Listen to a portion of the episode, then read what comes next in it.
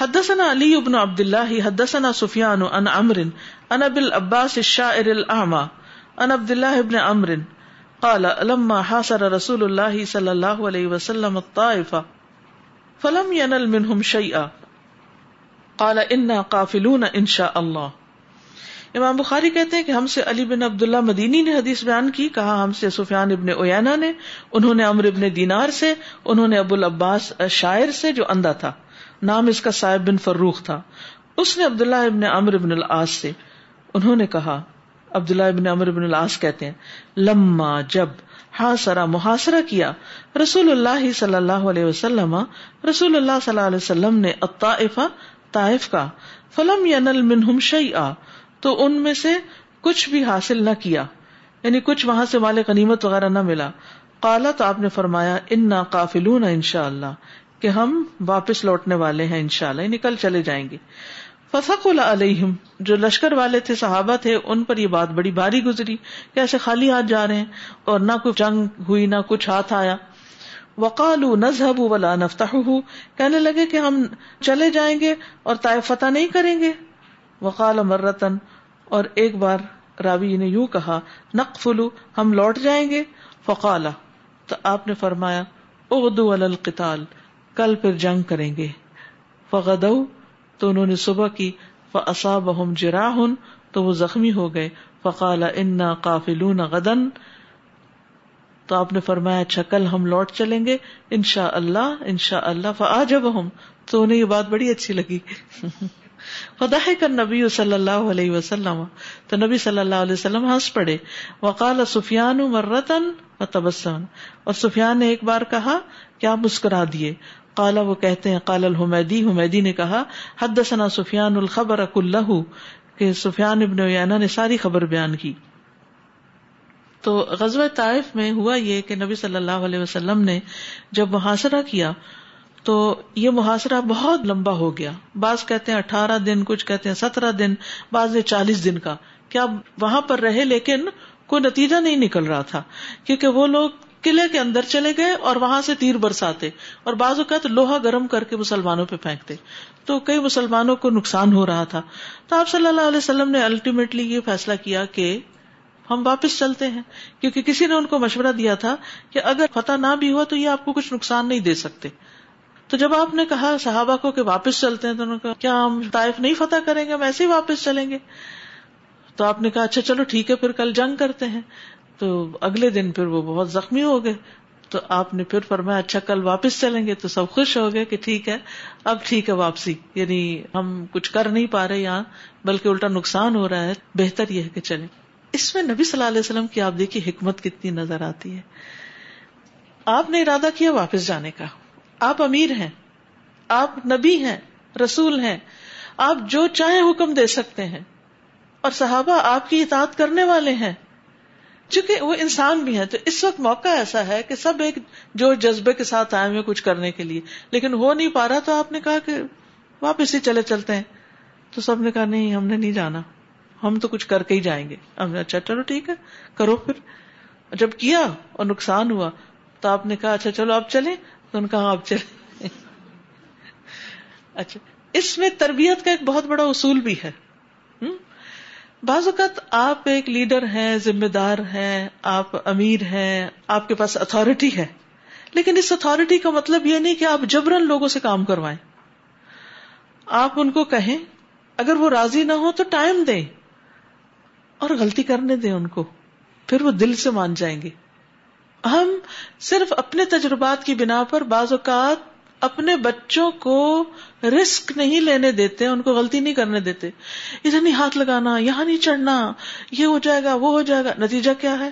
وہ اتنے پروٹیکٹڈ پلتے ہیں کہ ان کو ایک دیوار پہ بھی چڑھنا نہیں آتا۔ وہ کیا کریں گے؟ انہوں نے زندگی میں کیا کرنا ہے؟ چنگیز خان کا نام سنا آپ نے؟ منگولس تھے نا، جنہوں نے دو بار چین فتح کیا۔ چنگیز خان، بہت چھوٹا تھا تو اس کا باپ فوت ہو گیا۔ تو جو ماں تھی بڑی عقل مند عورت تھی۔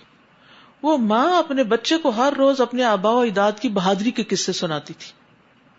تو جب وہ تیرہ سال کا ہوا تو اس نے تلوار اٹھا لی۔ یعنی اپنی قوم کا جو کہ باپ لیڈر تھا تو اس کے بعد یہ کہ کوئی اور نہیں ہوگا ایسا۔ تو اس نے تلوار اٹھا لی کیونکہ اس کا ایک سبب بھی بنا تھا کہ کسی نے ان کے علاقے پر حملہ کر کے تو بہتوں کو مار دیا۔ تو وہ ہوتا ہے نا ایک غیرت اور ایک جذبہ ابھرتا ہے۔ تو اس نے کہا کہ میں تو انتقام لے کر رہوں گا۔ پھر بہرحال اس نے بہت جنگیں لڑی اور جہاں جاتا تھا تباہی پھیر دیتا۔ کہتے ہیں اس نے، تقریباً فگر مجھے یاد ہے صحیح، چوراسی لاکھ لوگ مروا دیے تھے علاقے فتح کرنے کے لیے اور اپنی بات منوانے کے لیے۔ اور پھر آپ کو معلوم ہے کہ بالآخر مسلمانوں پر بھی، بغداد پر بھی حملہ آور ہوا اور اینٹ سے اینٹ بچا دی۔ تو آغاز کہاں سے ہوا؟ یعنی کہ دنیا میں چند لوگ جن کے نام کے ساتھ سکسیس آتی ہے کہ جنہوں نے بہت بڑے بڑے کارنامے کیے بڑے بڑے علاقے فتح کیے اور بڑی بڑی تہذیبوں کو گرا دی اسلامی تہذیب کو ایک طرح سے فزیکلی گرانے والا یہی شخص تھا اور پھر اس کی اولاد میں سے ہلاکو خان خیر بعد میں تو لوگ مسلمان بھی ہو گئے تھے اور چین کو دو بار اس نے فتح کیا اور چینیوں کو اس نے حالانکہ چینی بڑے سخت جان لوگ ہیں جنہوں نے دیوار چین بنائی ہوئی ہے اور دیوار چین حضرت عیسیٰ علیہ السلام کی پیدائش سے کوئی دو تین سو سال پہلے کی بنی ہوئی ہے یعنی چینیوں کی اپنی ایک تاریخ ہے۔ اور بہت سخت جان لوگ ہیں وہ بھی۔ لیکن اس نے ان کو بھی دو دفعہ ہرایا۔ خاص طور پر کچھ ٹیکنیکس بھی تھی اس کے پاس جنگ کی۔ ایک تو یہ تھا کہ اس کی فوج جو تھی وہ گھڑ سوار فوج تھی اور گھڑ سوار بھی بہت زبردست کے اتنے وہ تیز دوڑتے تھے کہ کوئی اور فوج ان کے مقابلے میں آگے نہیں آ سکتی۔ تو یہ اقدامی حملے کر دیتے تھے۔ دوسرا یہ کہ اس نے اپنی فوج کو سکھا رکھا تھا کہ کس طرح گھوڑے پہ بیٹھ کے تیر مار سکتے ہیں۔ ایک نیچے کھڑے ہو کے تیر مارنے والا اور ایک گھوڑے پہ بیٹھ کے تیر مارنے والا فرق ہے۔ لہٰذا یہ جہاں جاتا تو بس کوئی اس کا مقابلہ نہیں کر پاتا تھا۔ بالآخر ایک جنگ میں مارا بھی گیا۔ تو جانا تو ہر ایک نے ہے ہی دنیا سے، لیکن ایک یتیم بچہ جو ماں پال رہی اکیلے، وہ اتنا بڑا دنیا کا ہیرو بن جائے یعنی ان کی اپنی سینس میں، تو یہ کیسے ہوتا ہے؟ یہ کیوں کر ہوتا ہے؟ یہ ماحول کی وجہ سے بھی ہوتا ہے، تربیت کی وجہ سے بھی ہوتا ہے، اور بچوں کو غلطی کرنے دینے سے بھی ہوتا ہے۔ ان پہ ٹرسٹ کریں، انہیں رسک لینے دیں۔ کیا ہوا اگر تھوڑا بہت گر گئے چوٹ کھا لی آپس میں لڑ پڑے؟ ہم کہتے نہیں نہیں پروٹیکٹڈ پروٹیکٹڈ نہ انہیں کچھ کرنے دیتے ہیں، نہ انہیں باہر نکلنے دیتے ہیں. ابھی اس ٹریولنگ میں ایک بچے نے کہا کہ میری ماں مجھے باہر نہیں نکلنے دیتی.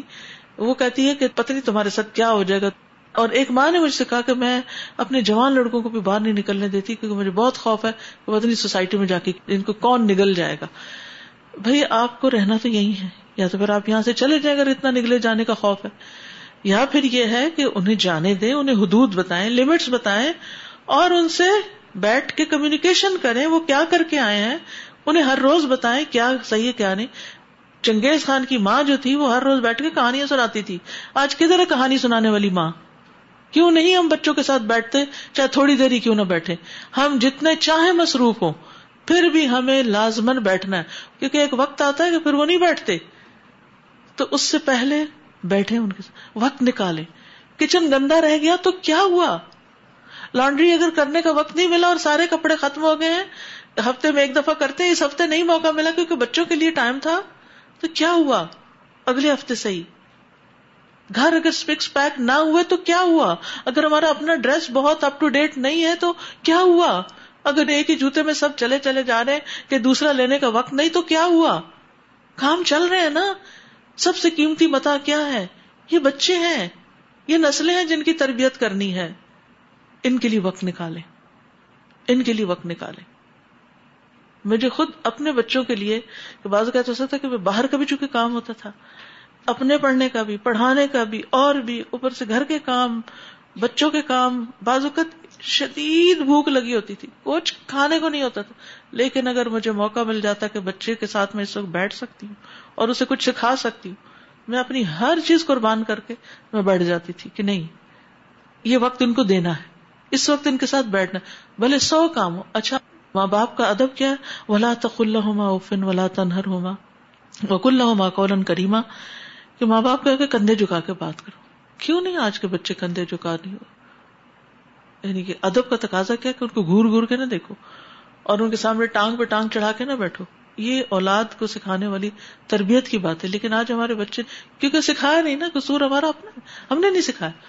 اور ہم نے بچوں کو توجہ نہیں دی، اب وہ آ کے بیٹھ جاتے ہیں، وہ اپنا فون کھول لیتے ہیں کیونکہ ہم نے اپنا کھولا ہوا ہے۔ ہم اپنے دوستوں سے باتیں کر رہے ہیں، وہ اپنے دوستوں سے باتیں کر رہے ہیں۔ کہاں سے تربیت ہوگی؟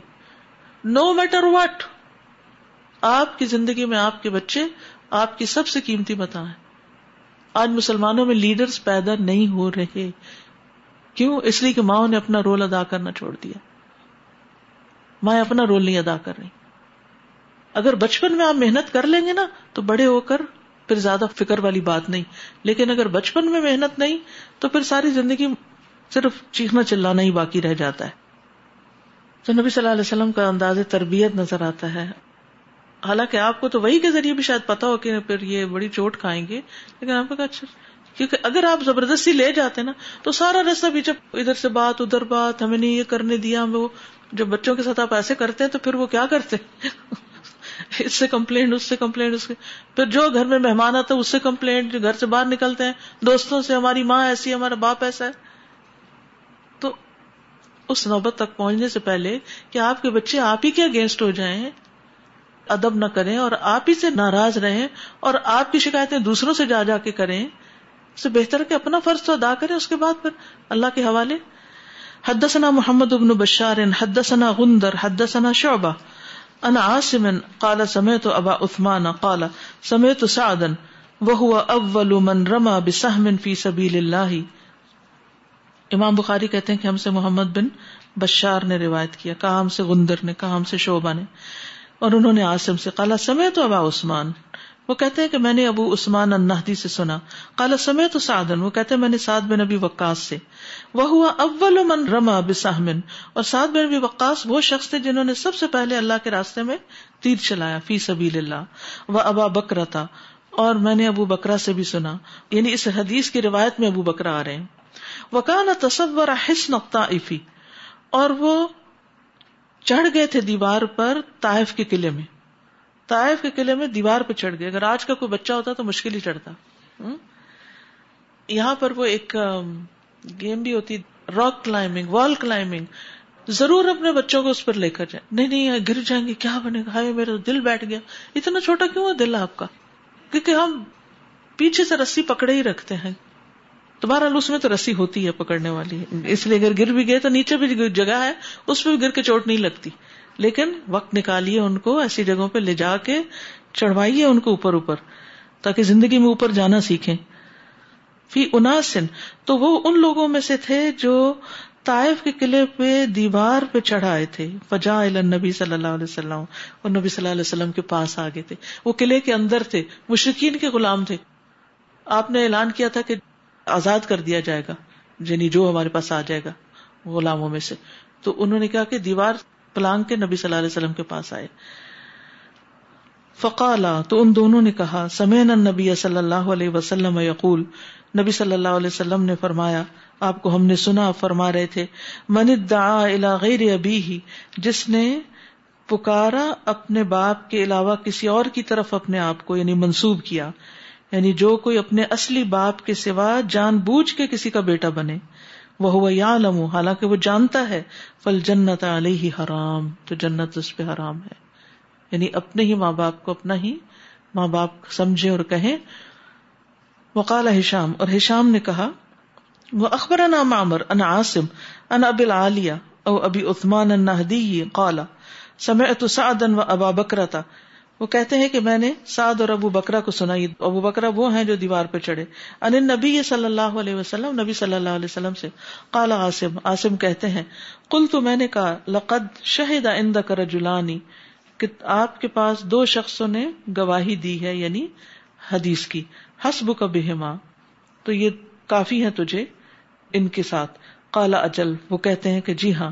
اما احدہما تو ان میں سے ایک فاول من رما بسہمن فی سبیل اللہ، وہ ہیں جنہوں نے سب سے پہلے اللہ کے راستے میں تیر چلایا یعنی سعد۔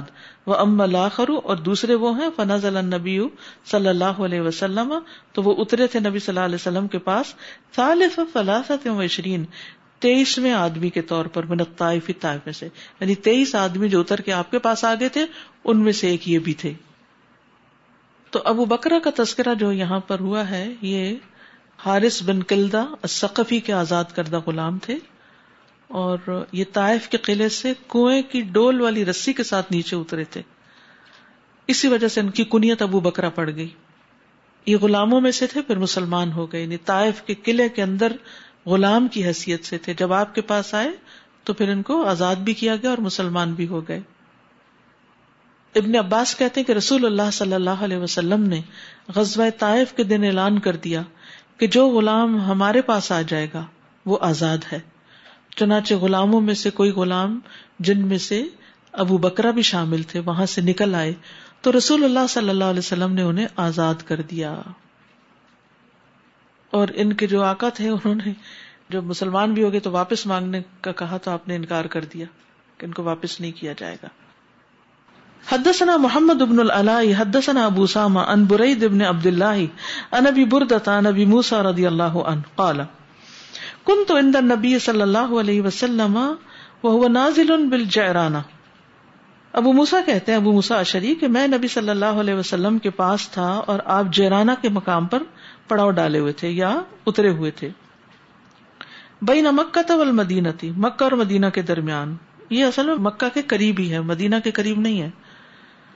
میں نے خود اس جگہ جا کر ایک عمرے کا احرام باندھا تھا، کیونکہ حدیث میں بہت جیرانہ کا ذکر آتا تھا، تو مجھے بڑا شوق تھا کہ میں جاؤں اس جگہ۔ وما ہوں بلال، اور آپ کے ساتھ بلال بھی تھے، رضی اللہ عنہ۔ فعطن نبی صلی اللہ علیہ وسلم عرابی تو نبی صلی اللہ علیہ وسلم کے پاس ایک عرابی آ گیا۔ فقالا تو کہنے لگا اللہ تنجز لی ما وعدتنی؟ کیا آپ نے مجھ سے جو وعدہ کیا وہ پورا نہیں کریں گے؟ فقال لہو ابشر تو آپ نے اسے کہا خوش ہو جاؤ، خوشخبری ہے تمہارے لیے۔ فقال، قد اکثر تا من ابشر۔ بدو گمار کہنے لگا، آپ نے بہت زیادہ ہم سے ابشر کی بات کر لی ہے، ہر وقت خوشخبری دیتے ہیں۔ انہیں ناراض ہو گیا۔ فقبلا اللہ ابی موسا و بلال۔ تو نبی صلی اللہ علیہ وسلم نے اس کو تو کچھ نہیں کہا، اور ابو موسا اور بلال رضی اللہ عنہ کی طرف متوجہ ہوئے۔ کہیت الغزبان جیسے ایک ناراض شخص ہوتا ہے۔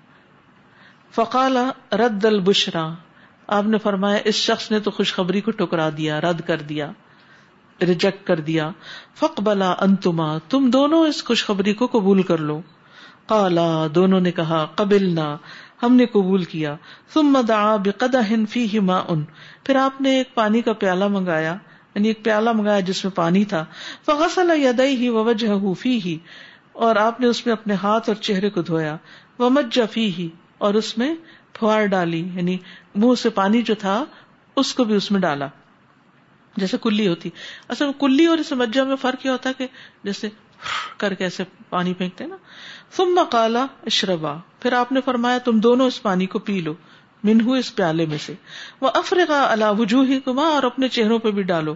وہ نحوری کما اور اپنے گلے پہ بھی ڈالو۔ وہ اب شرا اور خوشخبری قبول کرو۔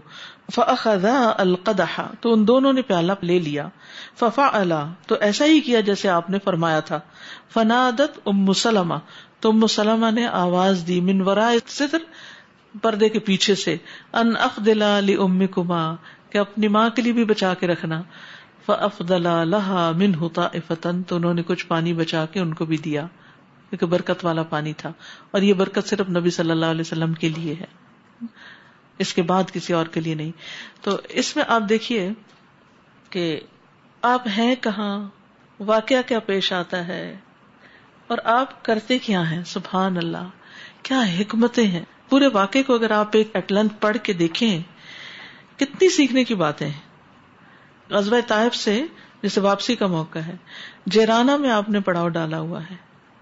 اور بلال آپ کے ساتھ ہیں جو آپ کے خادم ہیں۔ اور اتنے میں ایک شخص آ جاتا ہے۔ ابو موسا بھی قریبی ہیں کہیں۔ دو لوگ ہیں یہ اور ایک وہ آ جاتا تو چونکہ آپ کو مال غنیمت ملا تھا، تو وہ کہنے لگا، آپ اپنا وعدہ پورا کریں۔ آپ نے مجھے کہا تھا، میں تمہیں کو مال دوں گا۔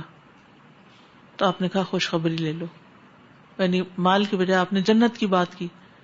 تو کہنے لگا کہ جیسے نوز بلا آج بھی آپ دیکھیں کہ کئی مسلمان جب ان سے جنت کی بات کرتے ہیں تو اس کا مذاق اڑانے لگتے ہیں۔ اور وہ کہتے ہیں کہ تم لوگوں کے پاس تو صرف جنت کی باتیں ہیں، مجھے تو اس وقت کچھ چاہیے۔ تو یاد رکھیے، شاعر اللہ کا مذاق، اللہ کے احکامات کا، اللہ کے وعدوں کا مذاق، اس کا انکار یہ سب کفر میں آتا ہے۔ یہ معمولی بات نہیں ہے۔ مزاق مزاق میں بھی جنت کا مزاق نہیں اڑانا چاہیے۔ سنجیدگی میں تو کیا؟ بہرحال اس شخص کو تو غصہ آ گیا۔ اس کو مال چاہیے تھا، لا علم نہ سمجھ انسان تھا۔ تو آپ صلی اللہ علیہ وسلم نے اسے کچھ نہیں کہا۔ آپ نے اس سے منہ موڑ لیا۔ اور کیا کیا؟ آپ نے ابو موسا اور بلال کو کہا، تم لوگ خوشخبری لے لو۔ اور آپ پہ ناراضگی کا اثر تھا۔ پھر کیا ہوا؟ پھر آپ نے پانی کا پیالہ منگوایا۔ غصے کے وقت کیا کیا؟ پانی منگوایا وزو کیا۔ پورا وزو نہیں پتا چلتا، صرف کس چیز کا پتا چلتا؟ ہے دونوں ہاتھ اور منہ دھوئے، اور اس میں کلی کی، اور وہ اپنے ساتھیوں کو دیا، کیونکہ انہیں بھی گسا ہوگا نا یہ سن کے، ان کا بھی گسا ٹھنڈا کیا۔ ہوں عزیز محبوب کے ساتھ کوئی اس طرح کا سلوک کر رہا ہو تو غصہ آ جاتا ہے۔ ساری سچویشن کو بدل دیا۔ ہمارے ساتھ کوئی ایسا کرتا، اس کے بعد ہم کیا کرتے؟ یہ کیا ڈے ٹو ڈے لائف کی باتیں نہیں ہے جس روٹین لائف آپ کا معاملہ دیکھیے، بچوں پہ دن میں کتنی دفعہ غصہ آتا ہے نا جب وہ بات نہیں مانتے، اور خاص طور پر بازار جا کے تو وہ کہتے ہیں، آپ نے کہا تھا یہ لے کر دوں تھی، وہ کبھی کسی وقت اچھا اچھا ٹھیک ہے نا، پھر لے لیں گے، تو ویسے اگر ایسے بھی کبھی کہہ دیا نا، پھر وہ وعدے یاد دلاتا آپ نے کہا تھا یہ چیز لے کر، اب آپ نہیں لے کر دے رہے۔ تو اس وقت ہم بھی غصے میں آ جاتے اور بازار میں تماشا دکھانا شروع کر دیتے چیخنا، چلانا، ڈانٹنا، ڈپٹنا یا کچھ۔ تو ایسے میں توجہ پھیر لیجیے جسٹ اگنور جسٹ اگنور ضروری نہیں ہوتا ہر بات کو ڈیفینڈ کیا جائے اور ہر بات کی ایکسپلینیشن دی جائے۔ یہ دو چیزیں چھوڑ دیں۔ زندگی بڑی آسان ہو جائے گی۔ بعض اوقات ہم کسی تیسرے کی بات کر رہے ہوتے ہیں اور کرنے والے کو یہ بالکل یاد بھی نہیں ہوتا کہ یہاں بیٹھے ہوئے شخص کا بھی یہی کوئی مسئلہ ہے، نفسیاتی۔ بات کسی اور کی ہو رہی ہے، وہ بولنا شروع کرتے تھے ہاں لیکن ہم تو کبھی ایسے نہیں کرتے اور ہمارے اندر تو یہ بات نہیں اور بھائی، آپ کی تو بات ہی نہیں ہو رہی، آپ کہاں سے اپنے آپ کو ڈپینڈ کرنا شروع ہو گئے؟ عجیب لگتا ہے۔ یعنی ہر وقت ہم ڈیفینسو موڈ میں ہوتے ہیں نا، کوئی کچھ کہے تو صحیح ہمیں، کوئی ٹیڑھی نگاہ سے دیکھے تو صحیح۔ بھائی، دیکھے تو آپ اپنی نگاہ پھیر لے کیا ضروری ہے واپس اس کو آنکھ دکھانا؟ وہ بد اخلاق ہے تو تم بھی بد اخلاق بنو گے۔ تو try not to defend yourself all the time ٹھیک ہے، کبھی ضرورت ہوتی ہے، وہ الگ بات ہے۔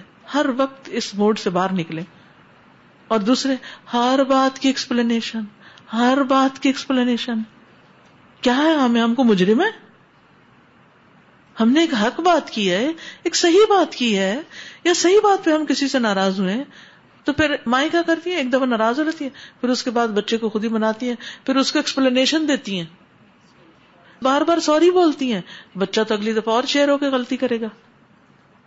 آپ بھی کہتے ہوں گے یہ بچوں سے باہر نہیں نکلتی اگر اپنے بچے بڑے ہو گئے۔ لیکن میں سمجھتی ہوں، مائیں اگر نسلوں کی تربیت ٹھیک کر دے، تو آپ دیکھیں گے کہ بہت سے مسائل، گھروں کے لڑائیاں، جھگڑے، فساد، یہ خود ہی ختم ہو جائیں گے۔ یہ جو معاشرے میں بدمنی، بے چینی اور بد اخلاقی نظر آتی ہے، اس میں ایک بڑا حصہ ماؤں کا اپنی ذمہ داری نہ نبھانا ہے۔ ماں بننا سیکھیے اور بچوں سے ڈیل کرنا سیکھیے۔ اور اس تجربے سے پھر اپنے ساتھیوں سے ورک پلیس پہ جن سے کام لیتے ہیں، اپنے سے چھوٹوں اور اپنے بڑوں سے معاملہ کرنا سیکھیے۔ دین معاملے کا نام ہے۔ معاملہ ٹھیک نہیں، کچھ بھی ٹھیک نہیں۔ اللہ ہمیں ہدایت دے۔ حدثنا یعقوب ابن ابراہیم، حدثنا اسماعیل، حدثنا ابن جرائد قال اخبرني عطا ان صفوان ابن يعلى ابن امیہ اخبره صفوان بن یعلى بن امیہ نے انہیں خبر دی، ان یعلى کہ یعلى کان یقول کہا کرتے تھے۔ لئی تنی ارا رسول اللہ صلی اللہ علیہ وسلم حین علیہ۔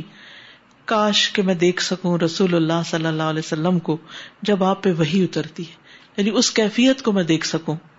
کالا تو وہ کہتے ہیں، فبینا النبی صلی اللہ علیہ وسلم بالجعرانتی کہ اس اسنا میں کہ ہم نبی صلی اللہ علیہ وسلم کے ساتھ جیرانہ کے مقام پر تھے وہ علیہ ثوب، اور آپ پر کپڑا تھا، قد ازل بھی جس کے ساتھ آپ پہ سایہ کیا گیا تھا۔ مہو فی ہی اور اس میں آپ کے ساتھ آپ کے ساتھی بھی تھے۔ نہ سم نصابی ہی آپ کے صحابہ میں سے کچھ لوگ اس چادر کے نیچے آپ کے ساتھ موجود تھے۔ اس جا آرابی علیہ جبتن تو اتنے میں وہاں ایک آرابی بدو آیا، جس پہ ایک جبا پڑا ہوا تھا۔ یعنی کوٹ سا پہنا ہوا تھا۔ متدم خن بن جو خوشبو سے لتڑا ہوا تھا۔ فقال یا رسول اللہ کئی فترا فی رجل احرم بعمرت فی جبت بعدما تدمخ بالطیب؟ کہ اللہ کے رسول، آپ اس شخص کے بارے میں کیا کہتے ہیں؟ جس نے احرام باندھا ایک عمرے کا جبے میں جبا پہن کے، اس کے بعد کہ وہ خوشبو سے لتڑا ہوا تھا۔ فاشار عمر الا بیدہ انت عال تو عمر نے رضی اللہ عنہ نے یالا کو اپنے ہاتھ سے اشارہ کیا، ادھر آ جاؤ۔ فجا ایالا تو وہ یالا آ گئے، کیونکہ ان کی تمنا تھی کہ وہ نزول وہی کی کیفیت کا مشاہدہ کریں۔ فعد خلا تو انہوں نے اپنا سر اندر کو دیکھا، جھانکا۔ فضن نبی صلی اللہ علیہ وسلم محمر الوجہ کہ نبی صلی اللہ علیہ وسلم کا چہرہ سرخ ہو چکا ہے۔ یغت کدالی کا سا کہ آپ خراٹے بھی لے رہے ہیں۔ یعنی آپ کے خراٹوں کی آواز آ رہی ہے۔ ایک گھڑی کے لیے یہی کیفیت رہی۔ تم مسر یا انہ پھر یہ حالت آپ سے دور ہو گئی۔ فقالا تو آپ نے فرمایا این الذي يسالني عن العمره عنفا کہاں ہے وہ شخص جو مجھ سے ابھی ابھی عمرے کا کچھ حکم پوچھ رہا تھا؟ فل تم سر رجلو تو اس شخص کو تلاش کیا گیا، کیونکہ وہ پوچھ کے جب اس نے دیکھا کہ جواب نہیں آ رہا تو چلا گیا ہوگا۔ فوتیا بھی تو اس کو واپس لایا گیا۔ فقالا تو آپ نے فرمایا امتیب الذي بك فغسله ثلاث مرات۔ کہ جہاں تک خوشبو کا تعلق ہے جو تیرے اس کپڑے پہ لگی ہے، تو اس کو تین مرتبہ دھو لو۔ وہ امل جبا تو فن سے احا اور جبا جو ہے، اس کو اتار دو۔ یعنی جبے میں احرام نہیں باندھا جاتا۔ تم مسنا فی عمرتی کا پھر اپنے عمرے میں وہ سب کچھ کرو، کما تسنا فی حج کا جیسے تم اپنے حج میں کرتے ہو۔ یعنی باقی پابندیاں احرام کی وہی ہیں جو حج کی ہوتی ہیں۔ ٹھیک ہے؟ تو اس طرح نبی صلی اللہ علیہ وسلم نے ان کو جواب دیا۔ یہاں بڑی اہم بات ہے جو سمجھنے کی ہے، وہ یہ ہے کہ حدیث بھی وہی الہی سے ہی ہمیں ملی ہے۔ یعنی آپ پر دو طرح کی وہی نازل ہوتی تھی، ایک وہ جس کی تلاوت کی جاتی ہے وہی مطلوب، اور ایک غیر مطلوب جس کی تلاوت نہیں کی جاتی۔ جس کی تلاوت نہیں کی جاتی، وہ کون سی ہے؟ حدیث۔ جو موقع کی مناسبت سے نبی صلی اللہ علیہ وسلم پر اتری اور آپ نے لوگوں کو جواب دیے۔ یہاں پر آپ دیکھیے، امام بخاری عجب دلچسپ انداز ہے۔ بات ہو رہی ہے غزوہ طائف کی۔ اور غزبۂ طائف میں بات ہو رہی ہے ابو بکرا کی جو وہ غلام تھے اور وہ وہاں سے آ گئے۔ پھر ابو بکرا جو ہے انہوں نے ایک حدیث روایت کر دی تو وہ حدیث بھی آ گئی رائٹ اب وہ حدیث کیا ہے کہ آپ صلی اللہ علیہ وسلم اپنے ساتھیوں میں سے کچھ کے ساتھ ایک چادر کے سائے تلے بیٹھے ہوئے تھے۔ کہ اتنے میں ایک شخص آ کے پوچھتا ہے، خوشبو سے لتڑا ہوا ہے اور اس کے اوپر جبا بھی ہے۔ تو وہ پوچھتا ہے کہ میں کیا کروں؟ جبا سلا ہوا لباس ہے اور خوشبو سے بھی بھر گیا ہے۔ تو احرام کا کپڑا اس میں خوشبو نہیں لگی ہونی چاہیے۔ اور اسی طرح یہ ہے کہ وہ سلاوا نہیں ہونا چاہیے۔ لیکن اس وقت تک آپ کے پاس اس بات کا جواب نہیں تھا۔ تو آپ نے اپنی طرف سے جواب نہیں دیا۔ اور ایک صحابی کی تمنا تھی کہ وہی کو اترتے دیکھیں تو تھوڑی دیر کے لیے آپ پر وہی نازل ہوئی ساتن یعنی چند گڑیاں حضرت عمر دیکھ رہے تھے کہ وہی کی کیفیت ہوگی، صحابہ بہت چپ ہو کے بیٹھ جاتے تھے۔ کوئی شور ہنگامہ نہیں۔ تو انہوں نے اشارے سے کہا، ادھر آؤ، دیکھو۔ اس نے سر اندر ڈال کے دیکھا تو آپ کو جیسے خراٹے آ رہے ہو اور آپ کا چہرہ سرخ ہے۔ اور پھر وہ کیفیت دور ہو گئی۔ تو آپ نے کہا، وہ شخص کو لاؤ۔ شخص نہیں تھا، اسے بلایا گیا اور اس کو بتایا گیا کہ احرام کیسا ہوتا ہے اور عمرے کے احرام کی پابندیاں کون سی ہوتی ہیں؟ وہی جو حج کے احرام کی ہوتی ہیں۔ یہ یاد رکھیے کہ احرام سے پہلے اگر کسی نے جسم پر کوئی خوشبو لگائی ہے اور وہ باقی رہ جائے تو کوئی حرج نہیں۔ نبی صلی اللہ علیہ وسلم کو حضرت عائشہ نے خوشبو لگائی تھی احرام سے پہلے، لیکن کپڑے میں بھی لگی ہو اور جسم پہ بھی لگی ہوئی ہو اور پھر وہ خوشبو سے بندہ لتڑا ہوا ہو اور پھر مطلب بیگ پکارے تو یہ درست نہیں ہے۔ کیونکہ انتہائی سادگی اور تہارت اور صفائی کے ساتھ اللہ کے حضور حاضر ہونا چاہیے، ان ساری پابندیوں کے ساتھ جن کو لازم کیا گیا ہے۔ ٹھیک ہے؟ سبحان اللہ بحمد کا اشد اللہ اللہ اللہ انت استخر کا و اطوب السلام علیکم و رحمۃ اللہ وبرکاتہ. بسم اللہ الرحمن الرحیم. والعصر إن الإنسان لفي خسر. إلا الذين آمنوا وعملوا الصالحات وتواصوا بالحق وتواصوا بالصبر. اللهم صل على محمد وعلى آل محمد كما صليت على إبراهيم. وعلى آل إبراهيم إنك حميد مجيد. اللهم بارك على محمد وعلى آل محمد كما على